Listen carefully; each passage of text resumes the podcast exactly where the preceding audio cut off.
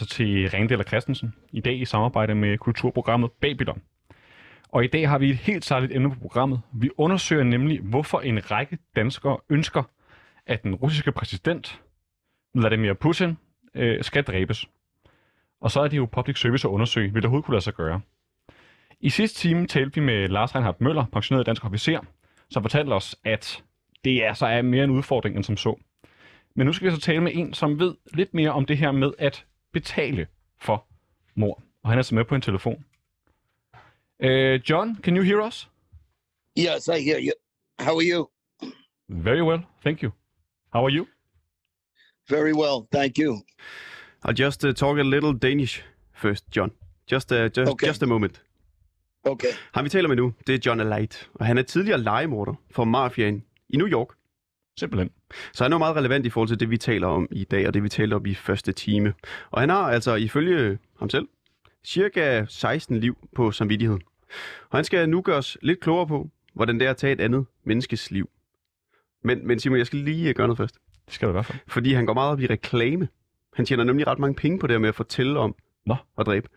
Så øh, nu kommer der lige en reklame. Han har en YouTube-kanal, der hedder John Alight. Og hans show... What's that? My show? Øh, one moment, John. Han har et øh, show, der hedder Alight Show. Og jeg har også lovet at det reklamere for hans Instagram, True John Alight. Og hans hjemmeside, johnalight.com. Så øh, gå lige ind og, og følg det. And, and now we're with you, John. Okay. Also, we just wanted to make a little bit of advertisement since you, uh, for you, since you are so nice to come on here on air with us. Uh, I appreciate it. Thank you. First of all, John, how is it uh, to kill another person? Uh, uh, you know, it, it, the first time, I guess, like anything else, there's trepidation. You're not sure about your feelings, but once you start doing that kind of work, it's no different than somebody in the forces. Um, you block it out. You use your your uh, adrenaline to uh, just go to work like any other job, and uh, it's a, a mental thing where you try to detach yourself from the situation itself, what's actually happening that you're taking a life. So you're you're very aware of what you're doing when you're doing it. It's not just Yeah. something small.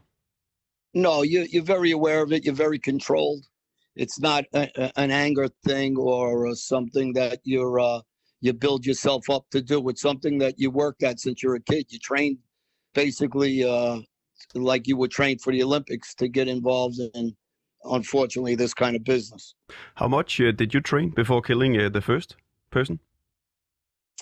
uh, I, you know, I've been. My father was a, an advocate of uh, working out. So since I'm three, four years old, uh, he taught me not to get bullied by by working out, boxing, running.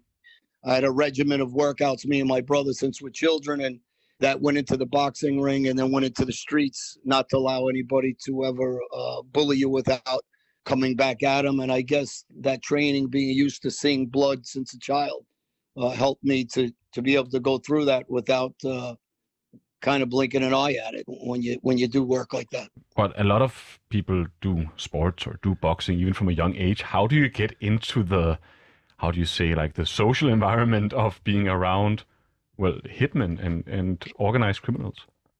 My father was raised. His best friends were uh, Lucky Luciano, the famous gangster's cousin, who was a made guy in the Gambino family. He grew up on the same area, Vito Genovese, and I grew up around these guys and the guys like uh, Little Al Greco was a, a dangerous hitman at the time. Uh, Andy Ruggiano, who was his sons were my baseball coaches and trainers. That was the boss of the Gambino family in our area at the time, and he was involved and straightened out as a made man with Albert Anastasia and Murder Inc. So I was raised around these guys since I'm a baby. Who was the, if I can ask, I'm, I'm not sure if you even talk about that, but who was the first person you killed? I'm guessing it was in this business. Well, the first order by the mafia, uh, no, not really. The first guy I actually killed was with a baseball bat, and it was pertaining to my drug business and a, and a legitimate friend of mine who uh, three guys tried to uh, uh, hurt. I wouldn't say they were going to kill him, but they were going to baseball bat him. I got a phone call early morning hours, and I went to baseball bat the three guys that went to baseball bat him, and one of them I killed. I'm thinking uh, I I only know the the mafia and the Luciano and so on from from movies, and I know that it's not it's not well seen to speak about what you've done with uh, the organization, so to speak. Uh, how can you just speak out about your works and your doings? Well, over the years, uh, a lot of these bosses end up turning informant and cooperating with the governments and the mafias. The myth of the mafia back from the 60s, 70s, 80s, and 90s are, aren't the same organization it was at one time because of the laws, because of uh, the RICO uh, laws, and because of the uh, surveillance and technology. A lot of these guys uh, aren't what people really think. There's a handful of us that are actually act, out there actively doing the work. Uh, the rest are giving orders for guys like me to do the work. So uh, they're not really the shooters. And I guess uh, when someone's used to doing what I did for a living, I guess it's just part of our life. How much money have you earned killing people? Well, it's not so much you don't get a paycheck for killing, but you have out you have opportunity because of who you are to pick up uh, bookmaking, loan sharking, drug business, uh, swag. So you're running crews of guys that are making all this money, and you're basically taking envelopes from everyone, and uh, you're expanding your area because of the fear people have with you, and people want to work with you because they know you have the ability to control areas and make money. So, I mean, we made millions. I personally made millions. I owned a, a $10 million estate in uh, South Jersey, uh, a 15 acre estate with houses, lakes, uh, boxing rings, baseball cages, So, you know, you know, it's just a beautiful property. But along with that comes uh, the the life, which uh, you really don't get to enjoy what people think. It, it looks good, but then there's the part of it that uh, you're going to have to pay the piper one day, which we all do with prisons and maybe losing your life like uh, a lot of guys do. I've uh, read about you, you that you have been in prison for 10 years. Uh, 18 years total, 10 years with uh, a, a, a guy from Denmark that's a very good friend of mine. We were in Brazil together in the penitentiaries, Klaus uh, Malkovich, and he's they're doing a life uh, time a series about him actually now in Denmark, Sweden, and the UK that I got involved with. So we were in prisons together, and uh, uh, you know that's part of the life. I, I believe he did about 16 years. We've been friends for decades.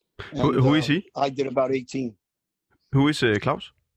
Klaus, yeah. Okay, can you tell us a little bit more about him? Klaus is a guy that we met through a mutual friend in the early 90s, uh, moving uh, hash, hash and uh, marijuana. He's probably one of the hugest uh, movers in Europe that I know of. Um, he was well known around my friends in the States and different people. He had a reputation of being a nice guy, but uh, he could be a dangerous guy if he wanted to be. And like myself, he changed his life. He, he moved on in a different direction, but uh, we were very loyal to each other over the years in prisons in Brazil, which is very dangerous. A lot of people getting killed there. Uh, we teamed up and uh, survived those prisons, and that's really what the, the, his story's about. The series coming out about uh, his personality in the past, present, uh, what he does, and his uh, take on on the streets, whether it's the mafia, whether it's uh, drug dealing in Europe to the children. And what our message now is for the kids to stay off the street, obviously. It's, it's not a good road.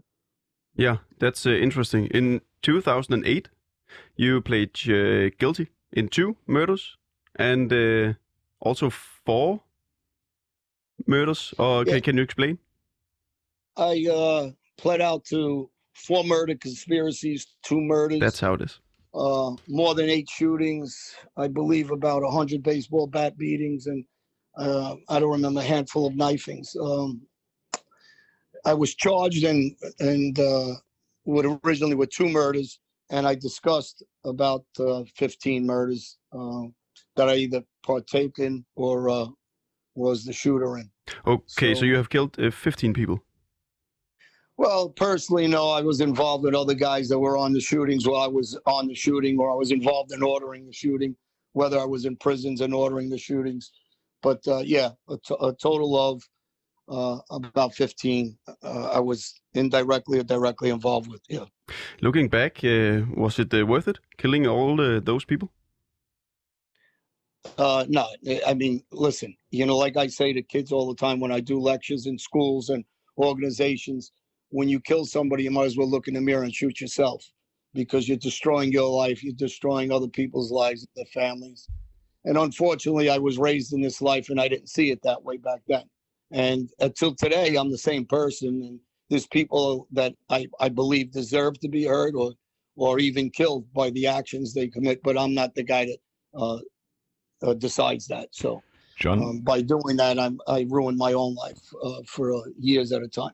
one of the reasons we're calling you, John, is because we are trying to figure out what it would take to kill Vladimir Putin, the president of Russia, and and we wanted to ask you, since you have experience with with uh, with killing, would you be able to, if you were in front of him, to kill Putin? anybody's uh, uh, capable of murder, I believe. Anybody putting in the situation, depending on what uh, their feelings are on on why they're killing. People, parents, mothers, fathers will kill anybody at any time. I believe protecting their children, which is a normal thing for a parent to do. But guys like me, or guys that are in the army or armed forces, that takes a different human being of how and why they can kill but Putin's no different than anybody else. You would have to find somebody that's a confidant of his, so you can get close to him, so you can know his schedule, and to see uh, when's the opportunity to take him out. When's the best time? Yeah, and John, uh, how how would you do it? How would you kill uh, Putin? I would have to get close to somebody who knows the schedule. Uh, figure out if I the closest place I can get to him, whether it's poisoning him, whether it's uh, shooting him, whether you get a medical doctor that's taking care of him uh, with an injection, or whether it's by uh, gun. I mean, one way or another, everybody's vulnerable. Somewhere in his life, he's vulnerable, no matter if, if he has 24/7 security. Uh, what happens usually in these situations is one of those guys is is uh, giving up information about him, and that, that's really you know the, the way most of us work in, in in the street anyway. Okay, so uh, yeah, one has to get uh, close to him. The the problem with killing Putin when people talk like this is you don't know who's going to take the position after Putin, how intelligent they are, how vicious they are, uh, what's their understanding relationship around the world. So it's not as simple as taking somebody out and, and trying to replace them. Kind of what they did in Iraq with Saddam Hussein. Uh, in my opinion, we're better off leaving them there And- instead of uh, uh, taking them out and you have uh, a mess in, in that country. So. Um, And John, we're we're gonna leave you there because we're gonna talk exactly about that in just a second. So thank you very much for for being on here with us. okay, thank you.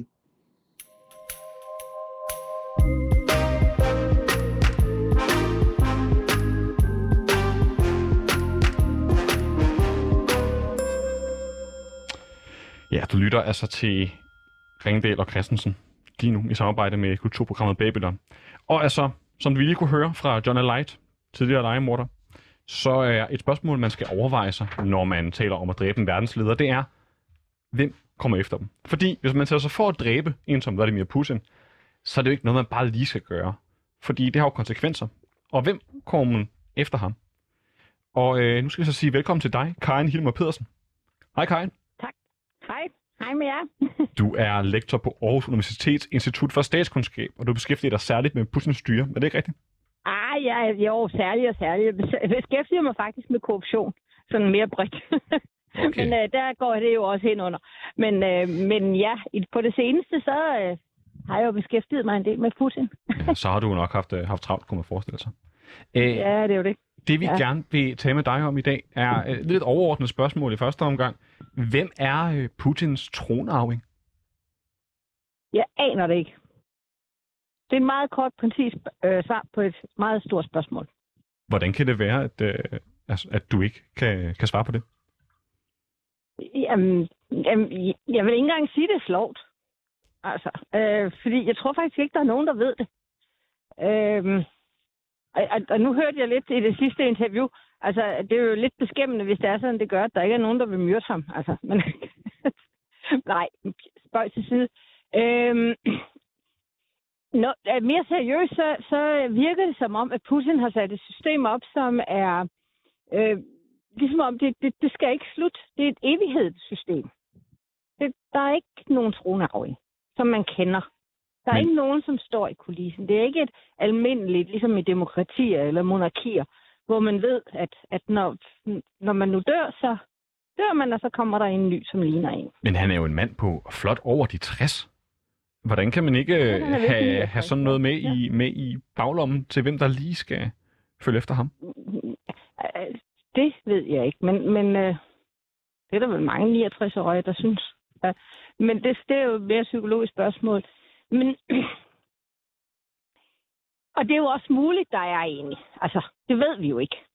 Vi ved ikke, om der er sat noget i, i gang. Øhm, men jeg tænker sådan lidt, altså når du nu stiller mig spørgsmålet, så tænker jeg, hvordan kom Putin egentlig selv ind? Altså han var jo ikke sådan, altså han blev kørt i stilling i løbet af meget, meget kort tid, inden Jeltsin han øh, måtte øh, opgive præsidentposten øh, i 2000. Og det vidste Jeltsin, fordi han kunne ikke stille op en, en, en anden en uh, tredje gang. Sådan var forfatningen. Så han skulle have en anden aftager. Og så finder han så en Putin. Så, så og det er jo så måske det, der er øh, nøglen til at sige, jamen, hvem kan han så finde i dag? Ikke? Mm-hmm. Og det Jelsins kriterier var, altså, det er jo, altså, øh, for det første, så er det en mand, kvinde, der skal være lojal. Øhm, der er mange ejendomme, mange værdier, som øh, er ligger i oligarkerne og i Putins hænder, som helst ikke skulle øh, helst ikke skulle retsforfølges, fordi de er ikke kommet sådan nødvendigvis i hvert fald skal det altså til øh, retmæssigt øh, til dem. Så vi... Det skal helst ikke øh, retsforfølges, øh, så det skal man have en, der garanterer den. Og det var det, Putin gjorde mod for Jeltsin og Jeltsins øh, familie. Så hvis vi skal sammenligne det lidt på samme måde som Boris Jeltsin havde en Putin, hvem er, ja. så at sige, ja, det lyder kringlet, hvem er Putins Putin, hvis man skal køre i, i samme model? Hvem kunne det være? Ja, det, det er et godt spørgsmål, som du stillede mig, øh, og som ja, man jo ikke ved, men hvis man sådan tænker lidt meget kreativt. Øhm, ja, det må man gerne. Havde sat... ja, ja, det... Øh... Kan man næsten blive nødt til, måske? det bliver man nødt til, hvis jeg skal svare på spørgsmålet. Øh, meget kreativt.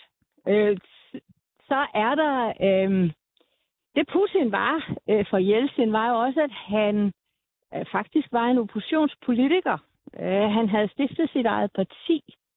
Han havde øh, øh, en, en vis magtbasis øh, fra øh, St. Petersborg, og, og kunne sådan set måske rent demokratisk også have troet Jeltsin, men så ville Jeltsin jo altså ikke have haft den garanti øh, om, at han ikke senere hen blev stillet til regnskab for øh, uretmæssigheder. Og jeg kan umiddelbart, så kunne jeg simpelthen ikke se, hvem kunne det her dog være? Mm. Øhm, jeg tænkte så, at jamen, hvis man skulle tænke rigtig kreativt, så øhm, begynder øh, Putin faktisk, hørte jeg ham snakke om Sobchak, Anatoly Sobchak, som var øh, borgmester i Petersborg i 90'erne, og som var Putins overordnede. Øh, og denne Sobchak, øh, han er nu død, så det bliver ikke ham. Øh, men hans datter Xenia stillede faktisk op til præsidentvalget i 19. Så du tænker, at hvis øhm, man skulle tænke kreativt, så kunne den her datter af en uh, tidligere overordnet, en tidligere chef, godt være et godt bud på, på en, der måske kunne stilles i, i, i position. i position, så at sige. Hvis hun er villig.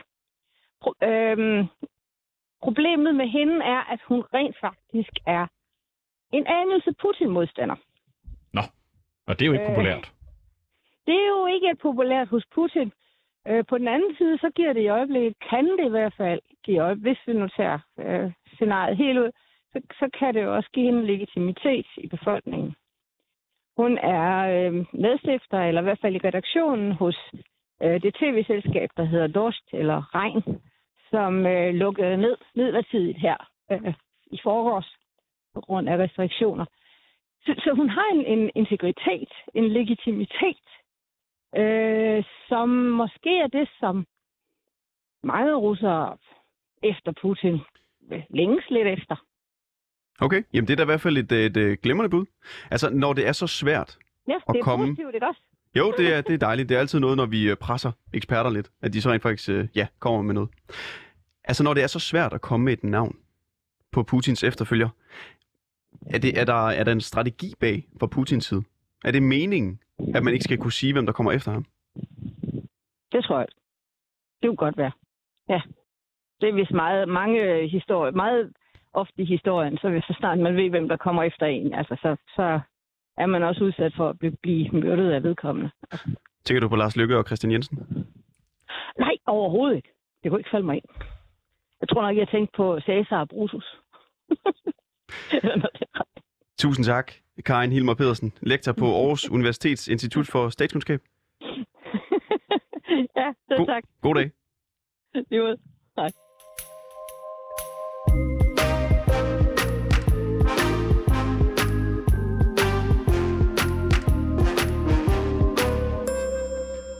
Ja, oven på krigen i Ukraine har man jo kunnet se, hvordan hundredvis af mennesker de samler penge sammen for at hjælpe ukrainere i nød på den ene eller den anden måde. Folk de sender penge til Røde Kors, Red Barnet, Dansk Flygtningehjælp og meget andet. Men også til helt almindelige borgere, der laver deres egne små indsamlinger.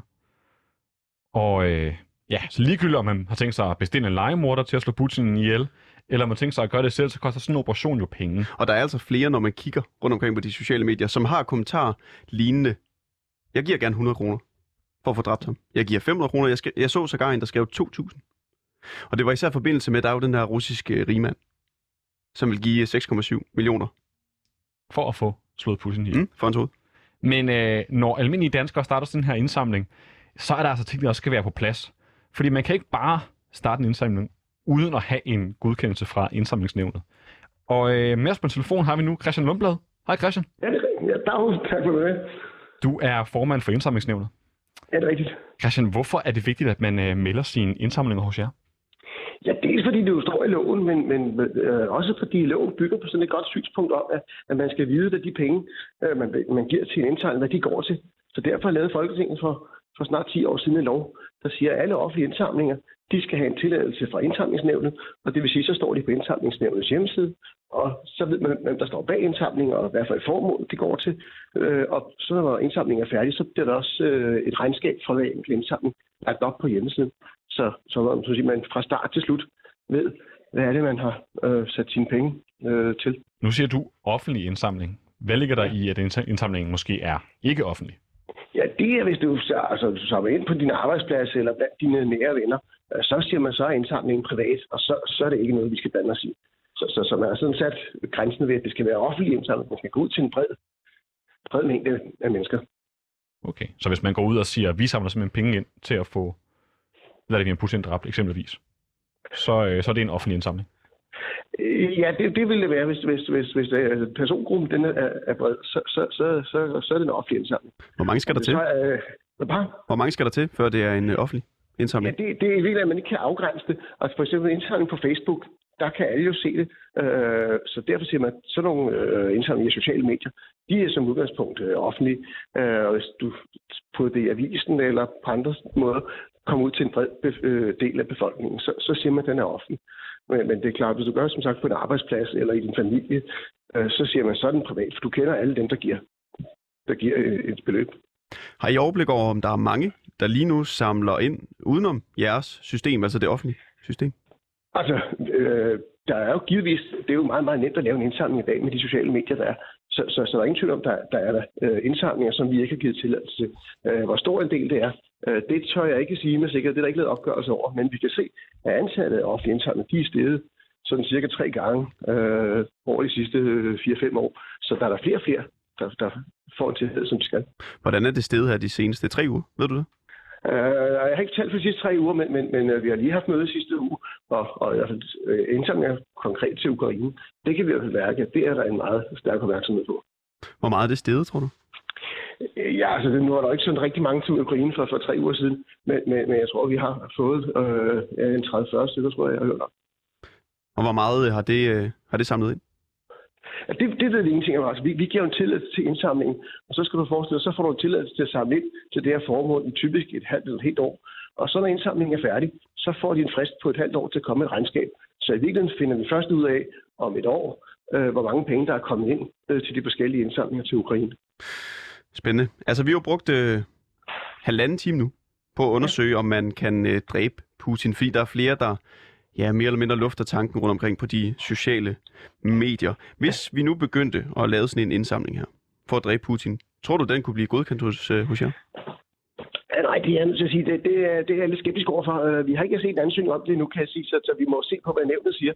Øh, men, men der står også i, i, i lovens indledning, at det skal være til et lovligt formål.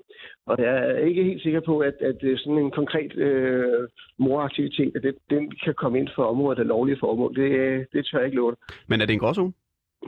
Øh, Jeg vil ikke lige præcis om, om, om at samle ind til, at nogen skal dræbes. Det er jeg faktisk ikke engang sikker på, at en gråzone. Det er jeg ret sikker på, at det må man ikke. Det, det, vi, har, vi, har ikke vi har ikke haft sagen før, så, så, så jeg udtaler jo kun sådan på, hvad jeg umiddelbart vil gætte på, at nævnet vil sige, men, men, men en aktivitet, der går på at samle ind til, til noget fremadrettet kriminelt, det er dybest set ulovligt. Så, så, så drab, det er nok så meget, det styrer skærpen.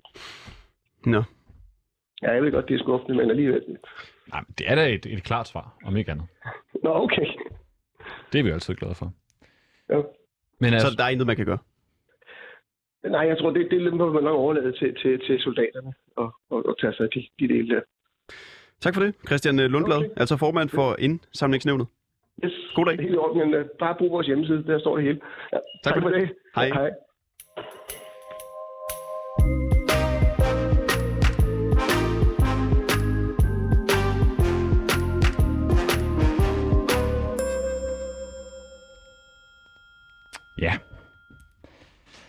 Altså, en bred samling. Nu skal vi over til noget andet, faktisk. Vi skal nemlig ud i den virkelige verden. Fordi Man kan sige, at den paraply, der hedder Dræb Putin, den lukker vi ned nu. Ja, den er i hvert fald lagt til side. Det er jo heller ikke muligt at, øh, at øh, lave en indsamling. Og så er vi jo i hvert fald så vidt. Så er vi ude, fra nu i hvert fald. Men noget lidt andet. Vi bliver stadig i Ukraine. Øh, eller i temaet Ukraine. Fordi en bred samling af Danmarks største kulturinstitutioner, de er i dag samlet i Kulturministeriet for at finde på nogle idéer til oplevelser og fritidsaktiviteter for ukrainske flygtninge herhjemme i Danmark. Og på deltagerlisten til mødet, der er der til gengæld ikke nogen organisationer, som er tilknyttet Ukraine. De er i stedet mødtes et helt andet sted i København. Og her har vi altså vores øh, reporter Lasse Sandholt med fra Østeranlæg. Lasse, kan du høre os? Det kan jeg i hvert fald, ja. Jeg står herude på Østeranlæg og, øh, og er lige ved at forstyrre lidt.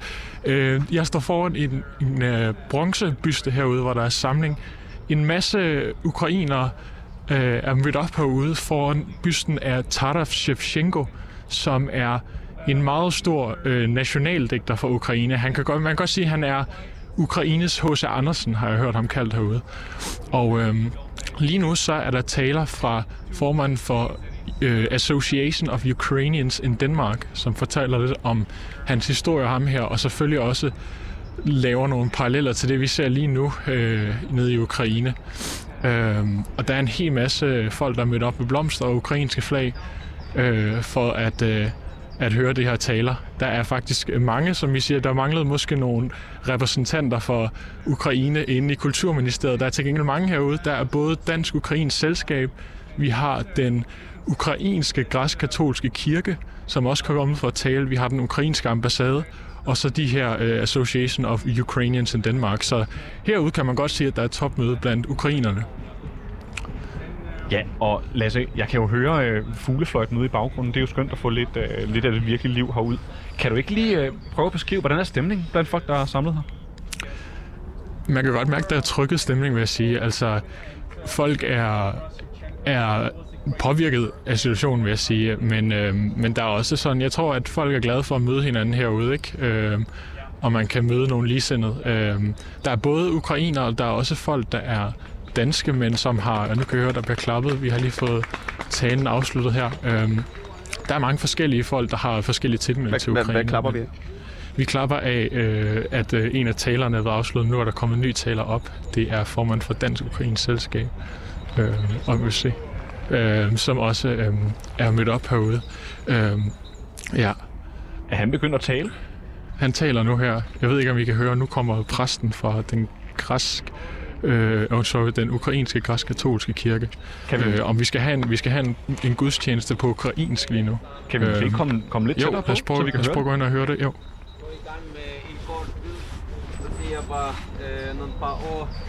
Og især, jeg kan sige, at eh, mange er danskere, som kommer støtte. Og der er ikke så mange ukrainer nu, men jeg ved godt, hvor er de hen.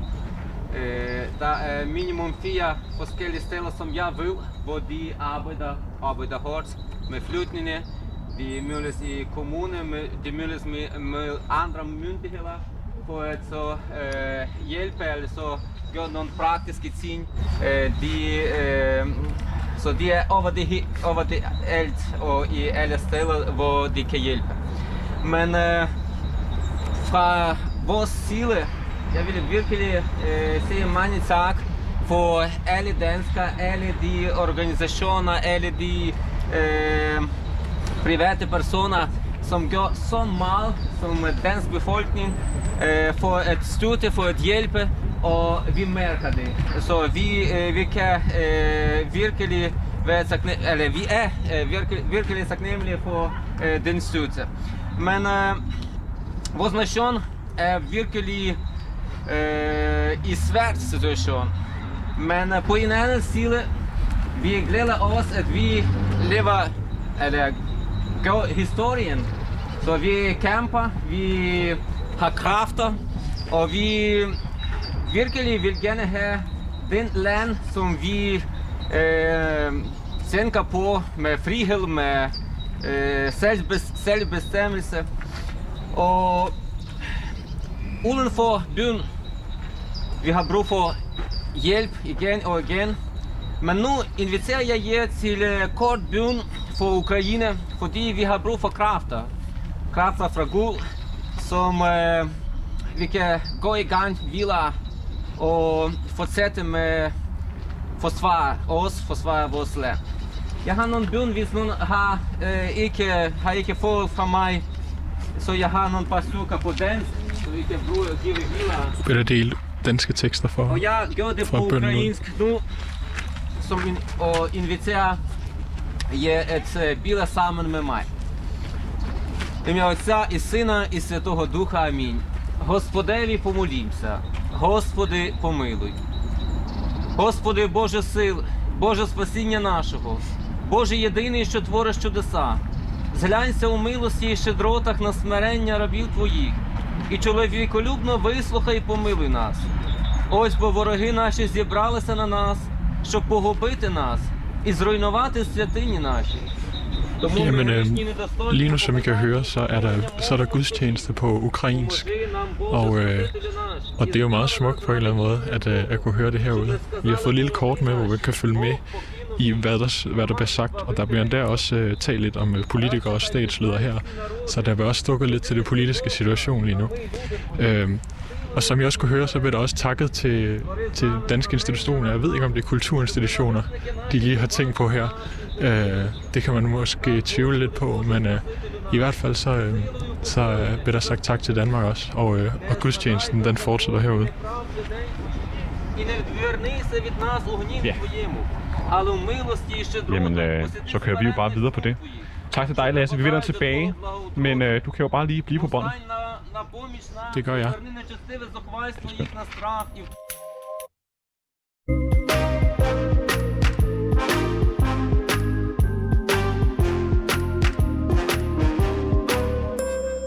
Ja, og som sagt, så holdt kulturminister Ane Halsbo Jørgensen jo i dag stormøde med kultur- og idrætslivet for at sikre, at de ukrainske flygtninge, der kommer her til Danmark, de kan få en hurtig mulighed for kulturoplevelser og deltage i fritidsaktiviteter her i Danmark.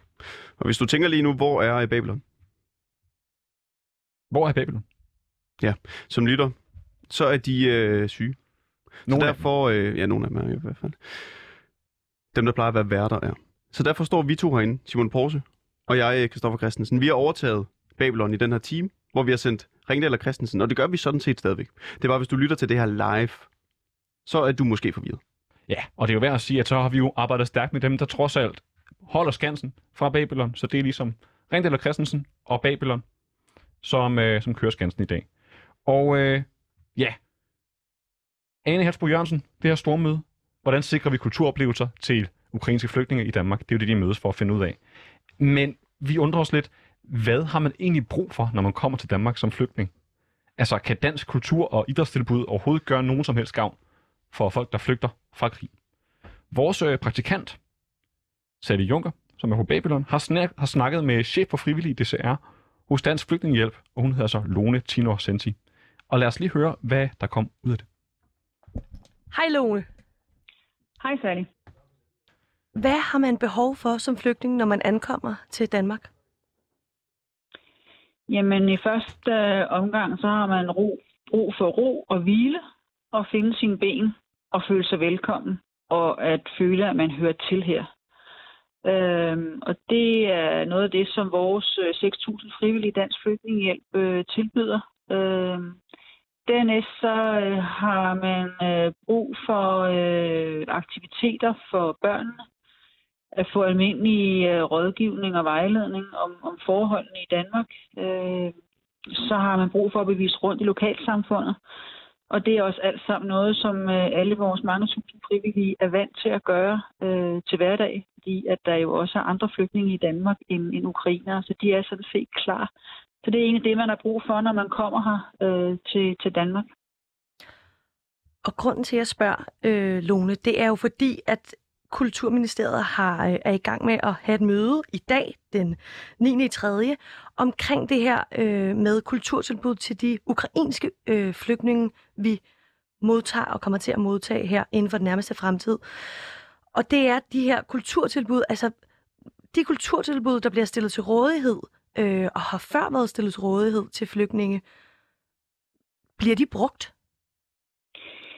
Øhm, ja, Altså jeg vil sige, hvis, hvis kulturtilbuddet det også inkluderer fritidslivet, for jeg forstår også, at idrætsorganisationerne, der er med til, til møde i Kulturministeriet i dag, så hvis vi, vi inkluderer også fritidslivet, så er vores erfaring, at øh, det er rigtig godt for børnene, at de kan komme ud i en idrætsforening og møde andre børn, og det er rigtig godt for deres forældre, at de kan møde andre forældre. Og det er en, en vigtig del af integrationen at komme ud i lokalsamfundet via noget, via noget, noget foreningsdeltagelse og noget, og noget fritidsliv. Hvis kulturtilbuddet det så også er, og det er nok det, man traditionelt tænker, er museumsbesøg og teaterbesøg og lignende, øh, så er erfaringen, øh, at øh, det nok først bliver relevant senere i integrationsforløbet, når man er fattet til og har fået styr på hverdagen med arbejde og skole og uddannelse osv. Men så er vores erfaring også, at så er der sådan set den samme interesse og behov øh, for, for, for, for den form for, for kulturtilbud, øh, som der er hos danskerne. Nogle bruger kulturlivet meget, og andre bruger det aldrig, og nogle bruger det mindre. Og hvad med, altså hvornår, hvornår du siger, der går lidt tid, før man får, får tilbud om det her med at for eksempel kunne gå i teateret eller gå på museum. Hvornår sådan cirka får man tilbudt det? Hvornår ser I tit, eller oftest, at de, at de bliver brugt? Altså er det efter øh, et halvt år, eller er det efter få måneder, eller er det op til den individuelle? Det er meget individuelt. Det, det kan man ikke rigtig sådan sætte, øh, til, sætte måneder og, og, og tid på. Altså det, der, der er jo nogen, som er, har bruger længere tid på at falde til, og, og bruger længere tid på at jeg kan man sige, få, få skabt en hverdag og en ramme omkring et, et, et, øh, et, et liv her i, i Danmark, og, og der er nogen, der, er, der er hurtigere til det, og, og det er jo også hvad, hvad har man med sig? Altså har man været vant til at bruge kulturlivet der, hvor man, man flygtede fra, og har der været et rigt kulturliv, eller har der ikke? Øh, så, så det er jo også meget noget med, med, med man har været vant til, så det, det, det tror jeg ikke rigtigt, man kan sætte på formel. Øh, det, det, øh, det, det, har vi, det, kan jeg, det kan jeg i hvert fald ikke sætte på formel. Klart. Hvad vil du sige er relevante kulturtilbud? Jamen et relevant kulturtilbud, altså hvis som vi forudsætter, nu er vi et stykke hen i integrationsforløbet, og man begynder ligesom at have fået styr på hverdagen med arbejde og skole og uddannelse osv., osv., osv., så kan et relevant øh, kulturtilbud jo være et besøg på et museum, fordi det kan give indblik i Danmarks historie og dansk kultur.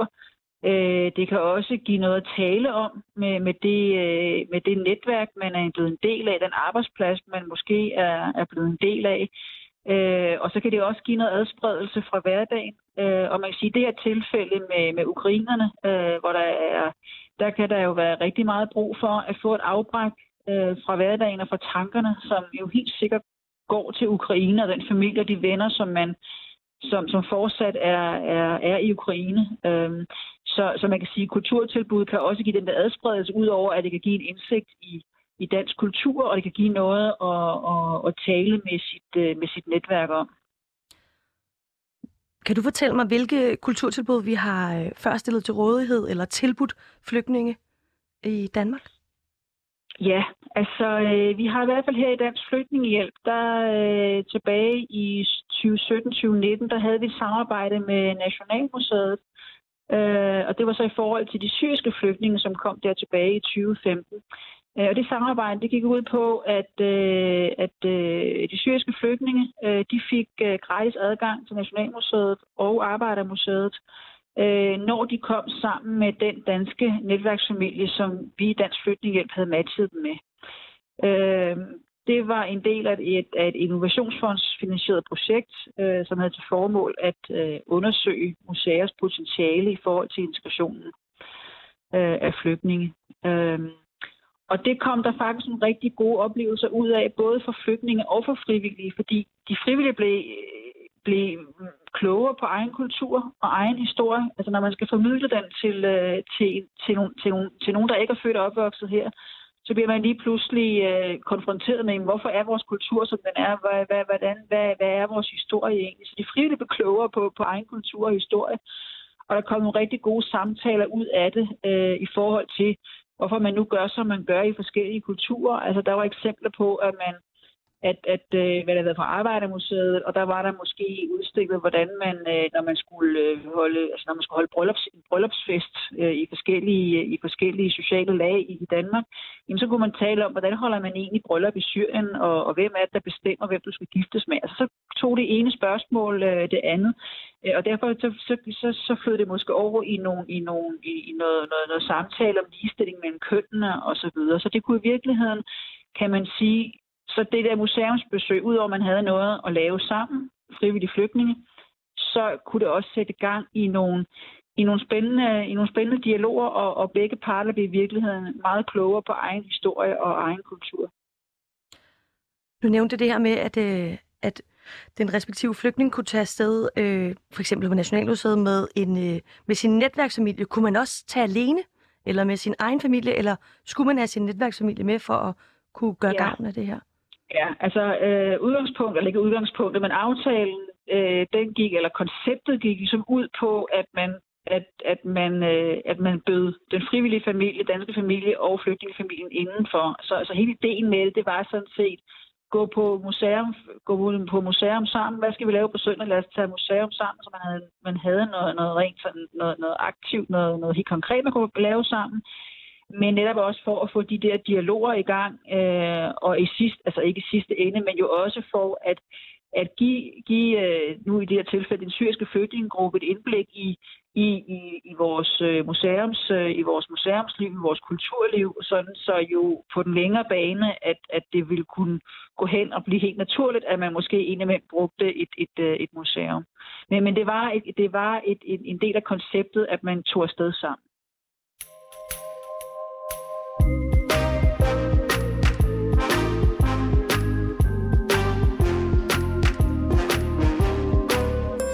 Ja, og sådan lød det jo altså, da praktikant på Babylon, Sally Junker, fik snakket med Dansk Flygtningehjælp.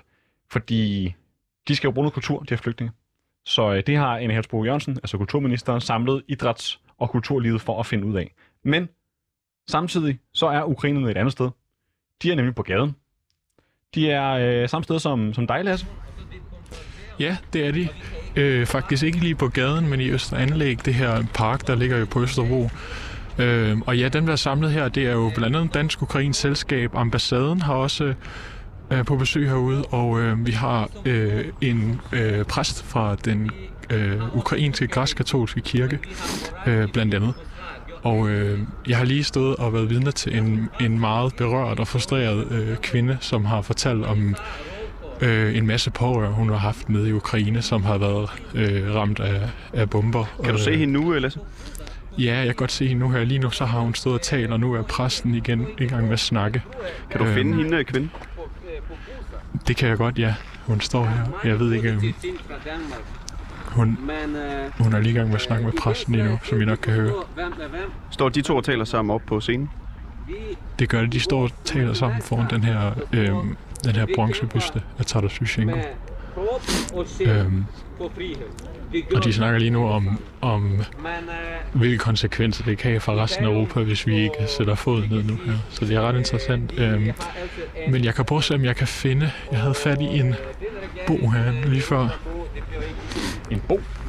Ja, Hvem er Bo, Lasse? forstærkes.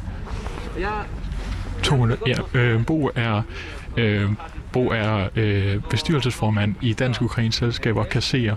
Øh, og det er svært lige nu at hive folk ud af mængden, fordi det er meget, øh, de er meget berørt lige nu. Vi har lige hørt den her tale ja, fra en, øh, en kvinde, som øh, havde nogle, øh, nogle døtre også i Ukraine, som har øh, er blevet ramt af nogle enkelte. Øh, så øh, det er lidt, øh, det er lidt svært lige nu at hive folk ud af mængden, men i hvert fald så, øh, så er det helt sikkert, at der er mange af de her, øh, de her organisationer, som er, som er kommet herned, og som øh, nok også kunne have en mening omkring, øh, omkring noget forskelligt kulturelt tilved, som kunne være interessant for, for de ukrainske flygtninge, der kommer herop. Men det er lidt svært at høre fra, fra dem lige nu her, øh, fordi at det er altså det er ikke så meget kulturelt, øh, kulturelle ting, der vil tænke på lige nu. Det er mere liv og død. Øh, men lad mig lige prøve at se, om jeg kan, om jeg kan hive, hive ham ud. Jeg bliver den sidste Som vi kan høre, så er der snak om nation i sommerhusområdet. De har øh, stribe nyhederne. De har øh, mennesker, som øh, patruljerer øh, området. De har hjælp med mel, med brød, hjælper til øh, det er masser selvfølgelig øh, hund og kat og det hele, så de hjælper med mel til dyrene. Det er så, nation bliver så, som en, Hvad hedder det på dansk? Ja, som det der. Ja, ja. Monolit. Ja, mo- monolit. Det er rigtigt. Det er rigtigt. Det er Ukraine lever historien. Ja. Slava Ukraine. Героям слава! Героям слава! Героям слава! Tak til alle, som er kommet, og tak for støtte igen. Så jeg, øh, fra den side, jeg er virkelig, jeg, har, jeg kender ingen, som har ikke øh, gjort noget godt mod Ukraine. Ja, og Personligt. det ukrainske flag, er, må, man må jo flage det, det ukrainske flag nu officielt Mm. til den øh, 15. marts, tror jeg. Ja, men, Og øh, Folketinget flager ukrainsk jo for tiden. Men altså, Danmark har trods alt sendt nogle stingermissiler. Det var jeg godt. Vi men, skulle men det er for lidt. Og vi skulle sende det er nogle for flere. lidt. Kharkov blev næsten som uh. Er i? æske. Æske. Melitop, uh, Mariupol omringet fuldstændig. Mennesker dør af sult. Børnene dør af sult. En barn, et barn dør, fordi det var ikke nok vand. Europa, kom op! Vi forstår dig godt.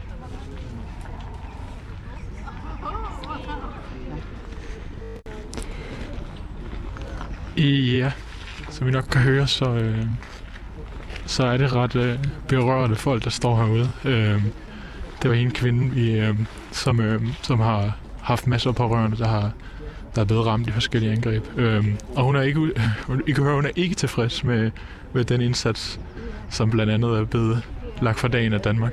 Øh, jeg prøver lige igen at se, om jeg kan få lov at få en kommentar. Ind. Ja. Øh, har du tid? Ja, så prøver vi lige at se. Ja. Øhm, og det var Bo Gulag Flint, er det ikke rigtigt? Ja. Ja. Og øh, Bo Gulag, du er øh, bestyrelsesformand i Dansk Ukrainsk Selskab. Du, er- du er medlem af bestyrelsen. Ja. Ja. Og kasserer. Ja. Så du sidder på pengene også. Øhm, Bo, øh, vi står herude foran, øh, og foran bysten for Taras Shevchenko, øh, og det er 208 år siden, at han blev født. Øh, hvorfor står I herude og markerer det i dag, selvom det er så lang tid siden? Det er fordi, at det er den eneste statue, vi har i Danmark overhovedet. Og øh, vores formand sørgede for, at vi fik den op at stå her med øh, Københavns Kommune. Og øh, vi bruger den altid. Øh, og det vil sige, hvis det eneste gang, der er besøg fra Ukraine med ambassadører og fra med minister og sådan noget, så er vi altid herude. Ja. Og hvem er Taras Shevchenko? Det er øh, øh, den ukrainske H.C. Andersen, der rent faktisk begyndte at skrive, bruge, øh, bruge, ukrainsk som, som sprog, og øh, skrev en hel bunke gode bøger og sådan noget. Ikke? Han døde relativt hurtigt, øh, tidligt, men, men han er manden simpelthen. Og i samtlige skoler er der et billede af ham. Alle skoler. Okay, vi er jo, øh, vi er jo taget herud også fordi, at øh, Kulturministeriet har haft det kulturelle topmøde, hvor de har sat, øh, fået alle mulige kulturelle institutioner i Danmark ind for at finde på kulturelle tilbud til de ukrainske flygtninge, der kommer herop. Kunne ham her, Taras Shevchenko, kunne man lave nogle digtoplæsningsarrangementer måske med ham? Tror du ikke, de ville blive, de ville blive glade for det måske? Det kunne man, det kunne man sagtens. Altså, det, det kan jeg jo ikke be- bestemme selv overhovedet, vel? Uh, vi har jo en forskellige foreninger her. Vi har også en anden en her, der... Uh, hvor er han nu henne?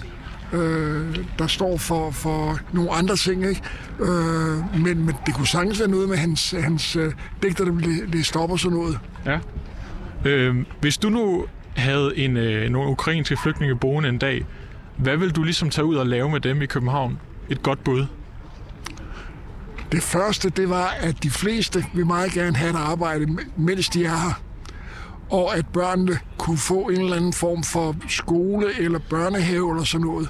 Øh, jeg tror ikke rigtigt, at det er noget med, at de, nu skal vi alle sammen ind og se Tivoli. Det er slet ikke det. Slet ikke. Altså, det er mere et spørgsmål om, hvordan, hvordan kan vi få det til at fungere på en eller anden fornuftig måde. Ikke? Og jeg så, at der var en øh, frisør, der sagde, at han kan, han kan have brug for to frisører, øh, hvis der er nogen det, og sådan den stil. Ikke? Så det, det er mere sådan i, i, i dagligdagen, det det drejer sig om. ikke?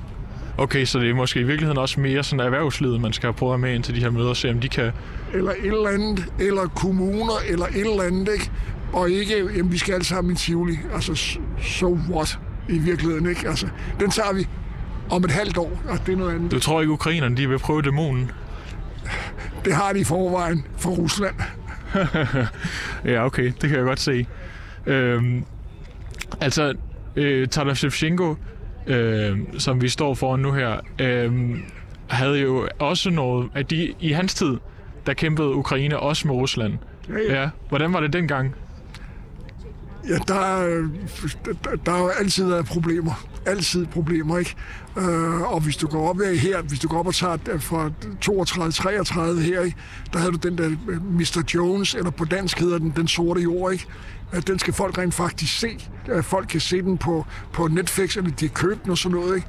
Og det var der, hvor Stalin fandt ud af, at nu skal vi lige sørge for, at de der 5-6 millioner døde simpelthen af sult. Øh, altså rent til grin, ikke? Mm. Øh, og det kan, det kan alle huske i Ukraine. Alle, alle kan huske, hvad deres bedsteforældre har fortalt om i 32-33. Okay. Tak, øh, fordi du var med, Bo Gulag Flint, og øh, ja, god øh, mindehøjtidlighed her. Jo, Hej, hej. tak. Hej. Hej. Øh, det var altså Bo Gulag, som er ikke bestyrelsesformand, men sidder i bestyrelsen for Dansk Ukrainsk Selskab, og, og også er kasserer oven i købet. Øhm, Mange tak ja. til dig, øh, Lasse, vores øh, reporter. Og det var altså Ringdal og Christensen i en forlænget udgave i dag. Tak fordi I lyttede med. thank you